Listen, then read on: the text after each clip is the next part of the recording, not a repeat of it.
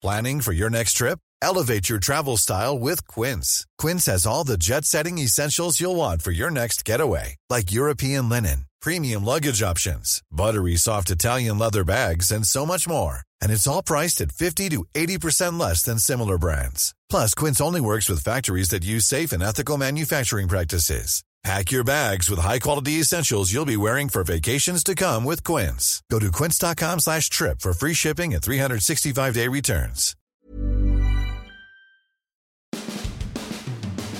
So, how will the Florida Gators follow up their big win over LSU this week as they head to Vanderbilt? And is the glass half full or half empty for Florida State, who is off with a bye week? And why isn't USF ranked in the top 25? We'll talk to the guy who did not have them on his ballot. Times college football writer Matt Baker joins us in just a minute. I'm Rick Stroud of the Tampa Bay Times, along with Steve Verstick on this edition of Sports Day Tampa Bay. But before we get started, hey, if you're like me, you're sick of and tired of paying these high electric bills. I mean, my last electric bill was well over $300. That's just insane. Well, if you want to save 90 to 95% off on your electric bills, listen to me now. May Electric Solar. That's right. They're a locally owned company. May Electric Solar is the safest solar available. It does not use high voltage like many of the other companies. And May Electric Solar has a 25 year warranty on all their equipment and labor. May Electric Solar only uses employees of their own, no subcontractors ever. They also have a full showroom, and you can see their products. They are open on weekdays. So stop the insanity of these out of control electric bills. Start saving 90 to 95% now. Call May Electric Solar at 727 819 2862. You call them right now, you'll also receive a 30% tax credit by changing to solar energy through 2019. Call May Electric Solar at 727 819 2862. Matt Baker joins us now. And Matt, you were uh, in Miami for the FSU Miami game, and I want to get your thoughts on that. FSU is off this week, so it's a good time to talk and take stock maybe of Willie Taggart and the Seminoles. I, I looked at it, uh, and I know FSU fans not seeing this way this way right now, but you know it's hard when you blow a twenty point lead right in the second half. But I looked at it as like the glass is half full because I did not expect them to be competitive in this game. No, I didn't expect them to be competitive either because they haven't been very good all season. I mean, again, they, they had the win over Louisville uh, a week or two ago, um, but Louisville is garbage and just got crushed by Georgia Tech. So, no, I didn't expect them to be particularly competitive. So, I can certainly see the glass half full thing for the Seminoles. Um, I'll I'll play the opposite side. I'll play the Debbie Downer here because the fact is they blew a 20 point lead. Um, yeah. and, and yes, they, they, were up by 20, but there were some some weirdness involved in that. Um, I mean, the give them credit for DJ Matthews out of Jacksonville. Their, their punt returner had, yeah, sprung a big one that had led to a score and, uh, you know, took 170 something yards to the house. But there's a little bit of flukiness with that. Um, the, the fact is their offense is still struggling. They're struggling worse than I expected them to. I thought their defense coming into the year, they, they certainly have some players, and, and, and Brian Burns is a guy you're going to be watching uh, on some NFL roster next year. He is a dude. Um, mm-hmm. Mark Richt was just raving about him uh, for uh, after the game, number 99 for FSU. So. They, they, I thought their defense would have some players, but the offense would be what made it go. And the offense is still not looking good. Um, their offensive line wasn't horrendous, but it was still bad. I mean, uh, Garvin and Gerald Willis and um, Jackson, those guys got to the quarterback, Deondre Francois, far too often. They're not making a lot of progress there. Their up tempo is still not up tempo enough. Um, Deondre Francois is still, I don't think, making enough passes, and the running backs aren't doing enough to to make a play when they have the opportunity. So that's what would still concern me if I'm an FSU fan. Is the offense is still a mess. Yes, they were in a game, but it was you could tell. I mean, I knew early on. Okay, FSU is going to blow this. They're they're not doing enough, um, really on, on defense and, and, on offense to to make it sustainable. So the, I guess the bye week comes at a good time because they get to lick their wounds a little bit before Wake next week. Um, I don't know how the Hurricane is going to necessarily mess with their preparation and mentality and what have you, but they still have a lot of work to do if they're going to somehow maybe make it to a bowl somehow, which I don't see happening. What, what has Willie done? Uh, you, what adjustments, if any, has he made in terms of the offense? Because I'm trying to figure out: do, do they want to go fast? Do they want to slow it down? I mean, just what are they doing to help their quarterback at this point? I know the offensive line is bad. well, the short answer is not enough, right? That, yeah. That's what they're doing, not enough. Um, ideally, they are a fast team. Um, they they get to the line, they hurry up and go. They're not blazing fast like uh, maybe like, like, UCF is. UCF is one of the quickest teams in the country.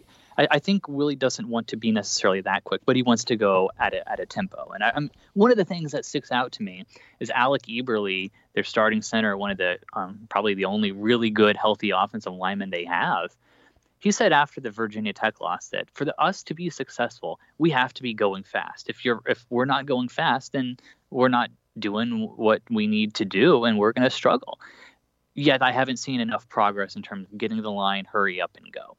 Um, so one of the other things that FSU is kind of trying to do a little bit to make up for the bad line is just your your quick plays, your your tunnel screens, your bubble screens, that type of stuff. And they've had a little bit of success with that, but I mean, Francois is getting hit far too often still, and you know we, we saw that with with some of the sacks and what have you, and I don't know what the, I don't know what the long term fix is. I think one of them, honestly, is Francois has to keep it more on the zone reads um, mm-hmm. because as it is, teams are able to you know he hasn't kept it enough, so teams are know when it's a zone read type play, crash on the running back because Francois is not going to keep it. I don't know if that's a situation where he doesn't feel comfortable with his knee necessarily. He's just sure. been banged up too many times. He got you know crushed time and time again as other years as a starter in 2016. But until he starts keeping it a little bit more and making the defense respect that a little bit more, uh, they're they're gonna it's gonna be more of the same.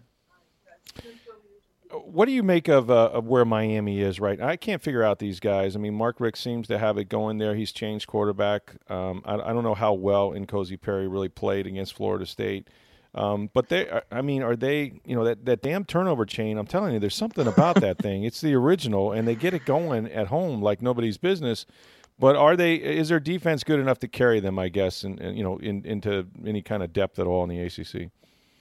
That defense is really, really good. Really, yeah. really, really good. I mean, that defensive front, they just keep coming at you. I mean, Garvin. Um, one of my lasting memories from last year was the Notre Dame game where that was probably the best home atmosphere I experienced. Um, sure. That place was rocking, and, and you, you, know um, Notre Dame, their whole starting left side of the offensive line was picked in the top 20 or whatever. Jonathan Garvin smoked one of them, and, and I think he had a strip sack of, of, of Wimbush as, as a true freshman. I'm thinking, holy cow, there's another couple of years of this guy. And, so, and they just mm. keep coming at you. So that front seven for Miami is definitely good enough to to win the Coastal. Um, kind of mm-hmm. thinking on their schedule the rest of the year. I they could certainly finish 11 and one before playing Clemson um, wow. for the ACC title in Charlotte. You mentioned the turnover chain. I've come, you know, uh, there's a guy Bill Connelly for SB Nation, the advanced metrics guy. Tom would love him. He he's gotten me convinced. I think that tur- a lot of turnovers is luck. You know, the ball's on the ground. I can get it or you can get it. It's kind of a 50-50 deal. Right. But the counter argument I make to that is Miami because they are very good at getting those turnovers. And I think a lot of that is that stupid bedazzled chain. Um, I, I, mean, it's a carrot, it, man. Yeah, it, it absolutely is. Um, you can just feel when, when, the ball is tipped in the air and Miami's on defense, you can feel the stadium like, oh, are, are we going to get it? Are they going to get it? Oh. And then, you know, if it, if it drops, and they kind of exhale sadly. And if it you know if they if they get the pick, then it just goes nuts. And you could feel the, the first turnover they had. You could feel the stadium shift. Like uh, Miami, I mean, Miami had been booing their offense because they weren't doing enough. And then finally, they get the turnover. The place explodes, and you can feel, all right, there it is. And then, you know, they they had uh, the, the, twenty point comeback and and beat FSU. So that that there is something special about that stupid chain. There absolutely is. I can't quantify it, but I, have covered enough Miami games and seen that chain come out enough now. There is something to it. It is uh, often uh, duplicated now in many weird ways, but not uh, not equaled in any way. That, that Miami has that thing going with the turnover chain. I want speaking of front sevens on defense. Um, I don't know if you've had a chance to watch any of the replay or some of the highlights of the Florida LSU game, but Florida's defense suddenly looks like a, a, a really tough bunch to get by, and and and I think for that reason alone, and maybe Feleipe Franks, you know, playing better each week, Uh, Florida now, you look at them totally different than you did a couple weeks ago in terms of what they could do now in the SEC, right? Yeah, absolutely. I, I thought this was the whole, you know, year zero thing for for Dan Mullen uh, because Jim McElwain didn't recruit at a high enough level to have them really competitive in the SEC and in the East. But man, they, have certainly impressed me. They're playing a lot better, and as you said, a lot of it is that defense. I mean, we knew uh, kind of Cece Jefferson would be a, a, productive player and Chauncey Gardner, but you look at guys like Jachai Polite, who just seems to be everywhere. I mean, Dan Mullen was saying yesterday or uh, two days ago that the only guy he's really seen, he's really had who can kind of bend the way he has. He was a grad assistant in Syracuse. They had a pass rusher by the name of Dwight Freeney. I think you've heard of him. Oh uh, yeah, I've heard of him.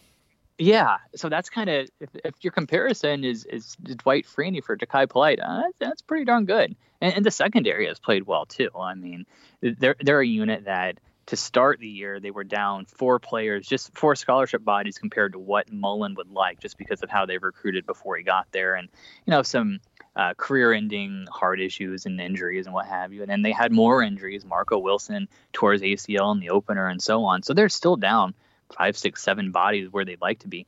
But they keep making plays. I mean, Stiner had the safety blitz um, that that sealed it on fourth down against Mississippi State. Stiner had another big play, and Stewart had a big play. So the, the, defense as a whole, and, and particularly the secondary, has played better than I expected, and that's got the Gators in a position where you know I, I don't think they're going to beat Georgia at the end of the month. I, I don't know how many teams in the country are going to be able to beat Georgia, but they're in a position where they can be two or three, and then East that is better than it has been in a long time.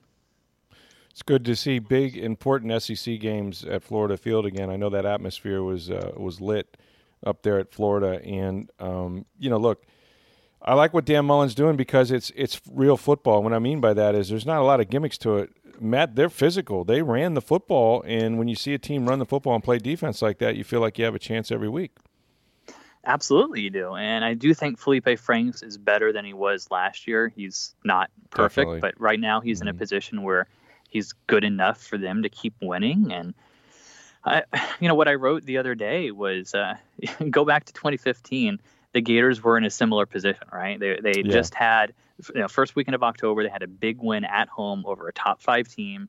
Uh, mm-hmm. They were top 20 in the country, and suddenly you're thinking, okay, maybe the Gators are back with this new coach and then Jim McElwain never got there. But That's I think right. the way what we're seeing now with Dan Mullen, the way he's building the program, I, am I'm, I'm still not sold on him as a recruiter. I'm giving him a pass on that. Kind of jury's hmm. still out. Ask me in you know January, and we'll all have a better opinion on that. But what what he's done with strength and conditioning, with some of the facilities upgrades they're making, it's it just seems like. And again, I can't quantify this as a just you know kind of opinion, but it seems like these Gators are going to be built to last more than the smoke and mirrors fool's gold that we saw for the two uh, East titles under McElwain. Yeah, I would agree with that. I, I just think it feels different and it looks different. So maybe they can keep it going. No trouble. They won't have any trouble with Vandy, will they, this week? I wouldn't think so. I mean, Vandy hung with Notre Dame earlier in the season, but Notre Dame has changed quarterback since then. And, you know, Vandy's, I guess maybe Florida could sleepwalk into Vandy and run into issues, but no, I, I wouldn't think so. All right, we're going to uh, hit a sticky topic for USF fans, and Lord knows they know their social media. Um, but uh, USF went up to UMass and uh, scored a billion points, but also gave up a billion points. Of course, they had a running back Cronkrite go for 300 on the ground. You did not vote USF into the top 25. How dare you, Matt Baker? I know. Uh, I don't think I'm, you were I'm the lone ranger there. Yep. Yeah, but you know, you're supposed to. And da, da, da. that's right. Support your local teams. No one can quite figure out that that is not our jobs. That said, let's have your explanation, uh, and I th- and I think it's a good one for why you don't think USF is a top twenty-five team yet, and do they have a chance to be by the end of the year? I'll answer the last part first. Yes, absolutely, they have to a chance to be a top twenty-five team in my mind. Um, we're, we're not there yet but they certainly can be. So my, my argument on why I haven't ranked them or Cincinnati um, in the top 25 yet is simple. Yes, they are undefeated, but you have to look not just at the record, because if, if we only looked at the record, they would be number one in the country, tied with Bama and Clemson and Notre Dame. But you, you, you look at the record, but you also have to look at who those wins were against and how they looked in those games. Mm. Okay, so throw out the Elon one double A game. I, I don't take any stock Sure. in one double A games unless you lose, pretty much. Georgia Tech is a nice win. Uh, Georgia Tech is a middling, middle of the pack ACC team, but that is a fine win. Period. Move on. Illinois is depending on what ranking to use, somewhere around There's never been a faster or easier way to start your weight loss journey than with PlushCare. PlushCare accepts most insurance plans and gives you online access to board-certified physicians who can prescribe FDA-approved weight loss medications like Wegovy and Zepbound for those who qualify. Take charge of your health and speak with a board-certified physician about a weight loss plan that's right for you. Get started today at plushcare.com slash weight loss. That's plushcare.com slash weight loss. plushcare.com slash weight loss. 90 to 100 in the country. They're not very good. And USF barely beat them. They needed a fourth quarter comeback to win. Next, USF beat East Carolina, which is outside the top 100 in the country and, and the metrics that you look at. And it was a tie game, I believe, in the fourth quarter, and they needed a big run by Cronkrite to win at home. UMass is outside the top 100 in the country. Uh, one place I look at has them as the number 146 team in the country, which means they are worse than, I believe, 16 1AA teams. And uh, yes, USF won by 16, but that was the same score. Ohio beat them by the week before. And Florida International, a couple weeks before that, beat UMass more handily. So I say all that to say, yes, they're 5 and 0. However, the wins have not been particularly impressive. And if you're going to play a schedule that is that weak, you have to be killing those teams to to impress me um, a, as a voter. You know, UCF has done that. They've played a very weak schedule, but their wins have been a lot more convincing. I think all of them have been by at least 20. So you, that's something you have to take into account. So for, for USF to get ranked, I mean, I can't give you a they have to go eight and zero or anything like that. I, there's not a magic number, but they need to keep winning, and the easiest thing would be to start winning those games more convincingly, and they can start doing that Friday against Tulsa. Well, UCF is ranked, and they are still on the uh, unbeaten streak that they uh, continued from last year as national champions, or at least self self proclaimed national champions. Um, how good are they? Uh, I mean, if we see them against, I don't know, a, a mid to upper level SEC team like they played last year, I thought in the bowl game in Auburn, um, can they hang with them? I mean, i- i- and, and is is McKenzie Milton the reason? I mean, is is this guy? I, I don't think he's going to win the Heisman Trophy, but should he be in the conversation? He should be in the conversation. Um, no, I don't think he's going to win either. I'm a Heisman voter. I have him somewhere in my, you know, certainly among my top six, seven candidates. He's been in that Mhm. range every week. Um, you know, moving up a little bit, down a little bit, depending. I don't think he's going to win because Tua is putting up numbers on like any Oh, yeah. quarterback of my lifetime, probably your lifetime. I mean, It's crazy. he's just It's unreal. crazy. Yeah. Um, but McKenzie Milton is really, really good. He's really good for that system too. He's got a good enough arm, but the big thing that impresses you is how quick he gets it out. And UCF, I mean, their their thing is UCF fast, right? And they are really fast in terms of how quickly they snap their plays.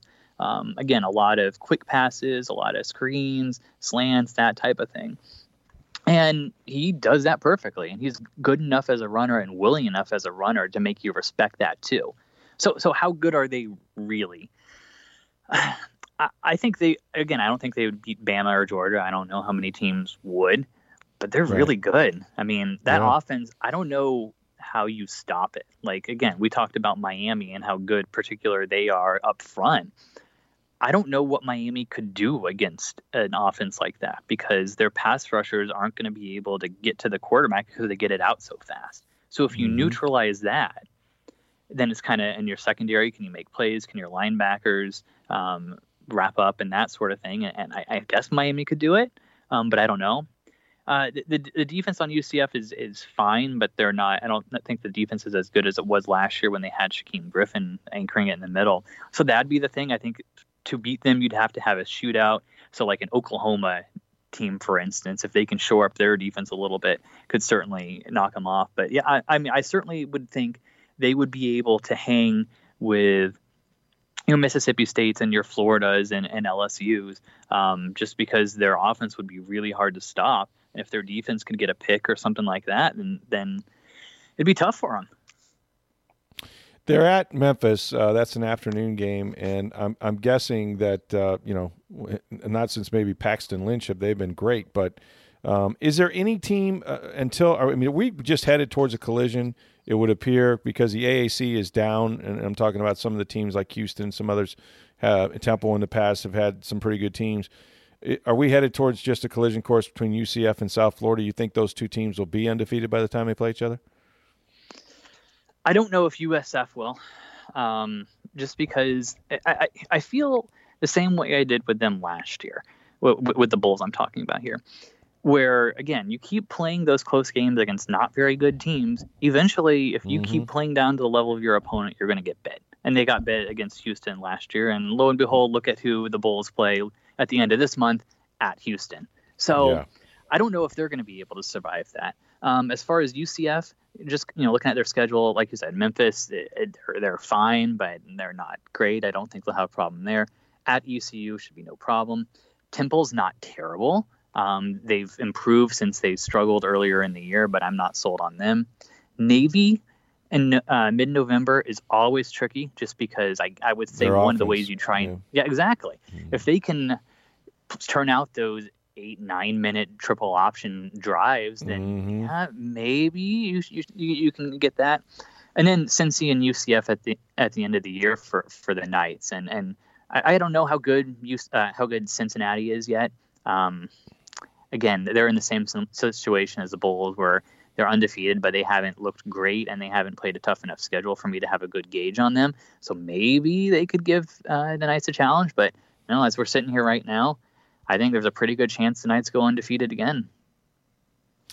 It's remarkable. Uh, it is the longest, uh, I guess, unbeaten streak in the country right now as they continue yep. to do that. All right, we've got some uh, pretty good games uh, nationally that I wanted to, to get your opinion on. And we'll start at LSU, coming off a, a tough loss. Uh, you know, they were the fifth ranked team in the country. They, they get upset by the Gators in Gainesville, which is always a tough place to play. But this week, maybe even a better team in Georgia, but they're at LSU. So, do the Tigers have a chance to bounce back against these guys?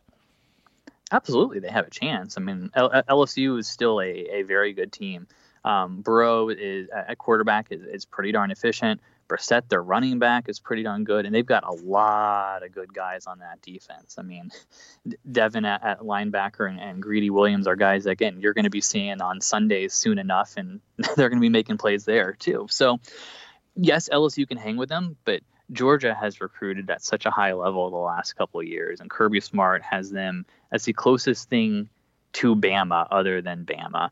Uh, again, so I, I would I, I, think Georgia will win that one, but I absolutely think that one can can be close because Death Valley is an insane place to watch a game. It's not a night game, which is unfortunate for the Tigers. Yeah, that would have um, been something. Yeah, exactly. But no, LSU has a chance, but I would think Georgia can win that one another national game, and we'll get to the one that me and Steve are most interested in, in a minute. But Washington, uh, which is ranked seventh, and and probably for my money, you know, the Pac-12 doesn't seem to be that exciting this year. But they're at Oregon, who is also 17th.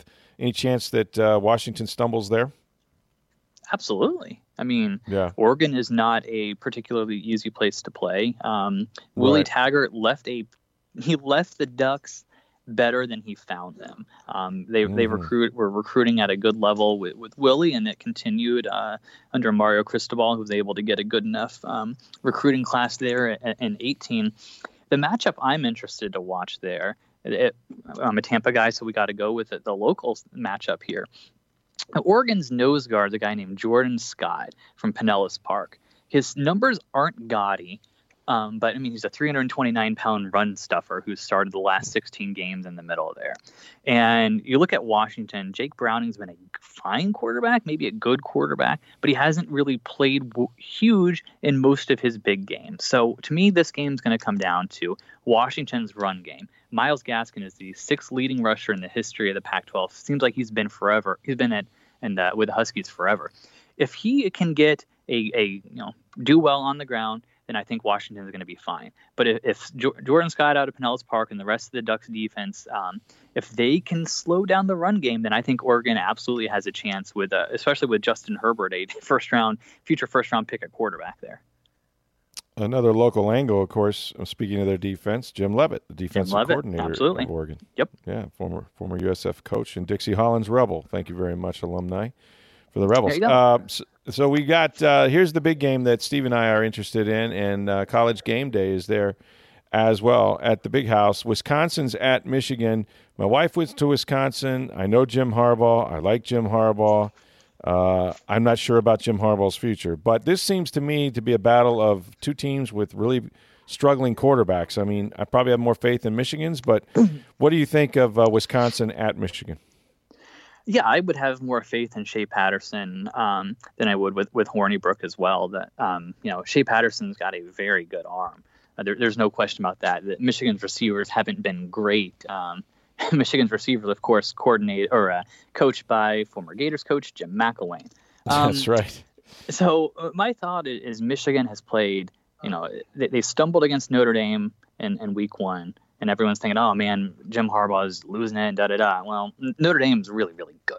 Uh, they're absolutely right. a playoff contender. So we can look past that a little bit. But at some point, if Jim Harbaugh is going to justify his salary and the hype and everything mm. else, he's going to have to start winning these big games. Now, yes. at, Michigan, you're judged by how you do against Ohio State and how you do against Michigan State. We'll find out about that here in the next couple weeks. But th- this is a game that if if Jim Harbaugh is as good as as everybody thinks he should be, then he's got to win this one. And the, the key to that's going to be whether he can slow down Wisconsin's run game. Uh, Jonathan Taylor, I don't think it's had the, the season I expected him to for Wisconsin. So he's going to have to, you know, Harbaugh's going to have to find a way to, to slow that down and keep them from breaking out to uh, to finally get a big win. And you know, Michigan's stretch coming up, they've got uh, I think it's Michigan State and Penn State after this, kind of bang, bang, bang. Wow. Yeah. He needs to win at least two of those.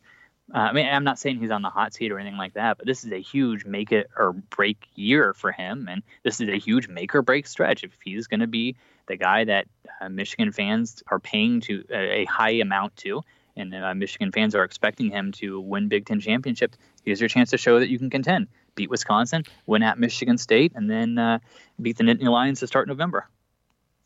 It's a tough stretch for sure, and you know what's what's interesting when I watch you know when I watch college football and I see you know all these spread offenses and and and you know a lot the balls in the air a lot.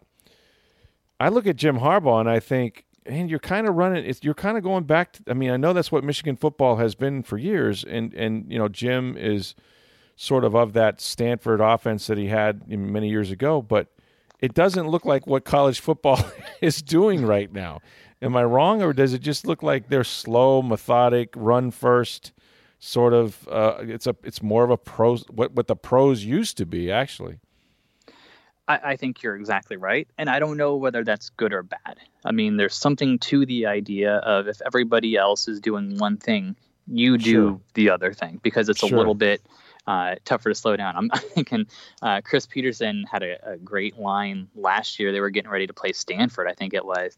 Um, uh, so Chris Petersen, the Washington coach, said, uh, "Yeah, we had to explain to our guys what a fullback was. They, they were they were intrigued by it." Um, because that's not what the, those teams do. So that makes it harder to prepare for. You're having to coach different things. It's the same reason why I think the triple option can work at, at, certain programs beyond Georgia Tech if you, you know if it's the team that doesn't have a lot of other recruiting advantages. So I, I, I see that, and I also know too. You have to remember the the Big Ten weather. Uh, I'm a Midwest guy. Maybe throwing it 50 times a game in Ann Arbor in November is not the best plan, uh, given the snow and the elements you might have to deal with. But it's also easy to second guess when it's not working well either. Um, and I think the big thing is whatever offense you run, it's got to work. And um, Michigan's shown flashes of that over the years with Harbaugh, but not consistently enough. And and the other thing I look at with Michigan too, he he hasn't developed a quarterback there. It's been yeah. transfer after transfer, and even you know even Shea Patterson they, is a guy that they were able to to land from Ole Miss after the sanction. So at some point he's got to recruit and develop and groom a quarterback, which I, we've seen him do in the past. I, I think he can do it, but he hasn't done it in Ann Arbor yet. And until he does, I don't know if they're going to be able to break through um, and, and hang with the Ohio States and Bamas of the world always great stuff to talk college football with Matt Baker. I'm just glad he didn't bring up uh, Arkansas State's uh, not impressive loss to Woof. Appalachian State. I know, and it was home too, and they had you know national TV. Ugh. We're still the real real AS, ASU though. Just remember that. Anyway, uh, we got a big show for you planned tomorrow. Make sure you're here. We're going to hear from uh, Bucks quarterback Jameis Winston about his first start since the suspension. The Bucks heading to Atlanta for a very important NFC South game against the Falcons. And finally, finally, the Lightning are back Who? in action. Who? Yeah, remember those guys? They're they're riding the momentum of that, you know, two to one uh, shootout victory that they had over Florida about a decade and a half ago. But it was actually the regular season, so they get to play Vancouver uh, tonight at Amalie Arena. So they'll be back in action, and we'll have a lot of discussion about that. Make sure you're here with us every Monday through Friday. I'm Rick Stroud of the Tampa Bay Times for Steve Versnick. Have a great day, everybody.